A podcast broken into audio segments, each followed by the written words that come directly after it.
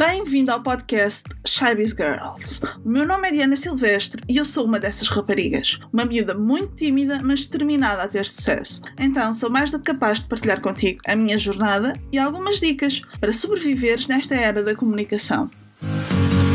Olá, olá, bem-vindos a mais um episódio aqui do Shybiz Girls. Espero que esteja tudo bem convosco. Espero que tenham tido um ótimo dia. Hoje é quinta-feira e é o quinto episódio. Bem, Hoje quero falar convosco sobre pessoas tímidas e como é que os tímidos podem fazer para aparecer mais nas redes sociais. Vamos começar? Vamos começar. Então, o primeiro conselho é: imagina que estás a falar para o teu melhor amigo. Nós, quando estamos a falar para as pessoas que mais gostamos, temos a tendência de falar de forma mais natural e de não ficarmos tão nervosos porque estamos a falar com quem nos conhece, pessoas que gostam de nós e por isso é mais fácil falarmos. Por isso, falares para o teu melhor amigo é uma coisa que para ti é fácil fazer. Usas a tua forma natural de falar quando falas com os teus amigos. Não pões um tom nem mais elevado, não pões aquela voz de quando apresentas trabalhos de grupo ou quando apresentavas trabalhos na escola. Pões a tua voz normal. Então, é essa voz que tu deves levar para os teus vídeos ou para os teus podcasts. As pessoas querem te ouvir a ti, querem ouvir as tuas opiniões, os teus pensamentos, aquilo que achas e querem ouvir isso vindo de ti, da tua própria voz. Porque, na maneira como falamos, muitas vezes demonstramos aquilo que sentimos e as pessoas querem sentir aquilo que tu sentes. Querem que tu estejas presente e a voz é muito importante para isso. Por isso, imaginar que estás a falar com o teu melhor amigo é muito importante. Para que ponhas este conselho em prática, podes colar uma foto do teu melhor amigo na câmara, mesmo por baixo da lente ou mesmo por cima da lente, e imaginas que estás a falar com ele, a ter uma conversa normal sobre o tema que tu gostas, que é sobre esse tema que tu deves falar, estás a explicar-lhe um conteúdo, estás a partilhar com ele uma ideia que tu tiveste ou uma opinião que tu tens e simplesmente estás-lhe a contar aquilo que achas sobre o assunto. Vais ver que isto vai ajudar.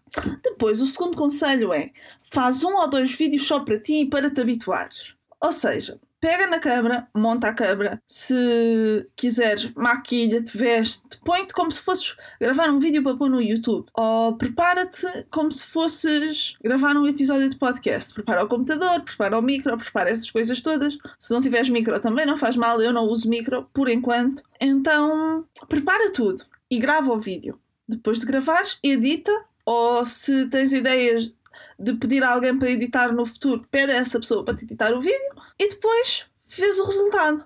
Mas faz isto não com o intuito de publicar, simplesmente para tu te habituares a estar à frente à câmera ou para tu te habituares a estar em frente ao microfone. Para que tu e o microfone ou tu e a câmera se tornem amigos. Porque, tal como já disse, quando fazemos vídeos ou quando gravamos podcasts, é como se estivéssemos a falar com os nossos amigos, ou pelo menos tem de ser como se estivéssemos a falar com os nossos amigos. Temos de falar de forma natural, e temos de partilhar aquilo que achamos, aquilo que pensamos e aquilo que sentimos.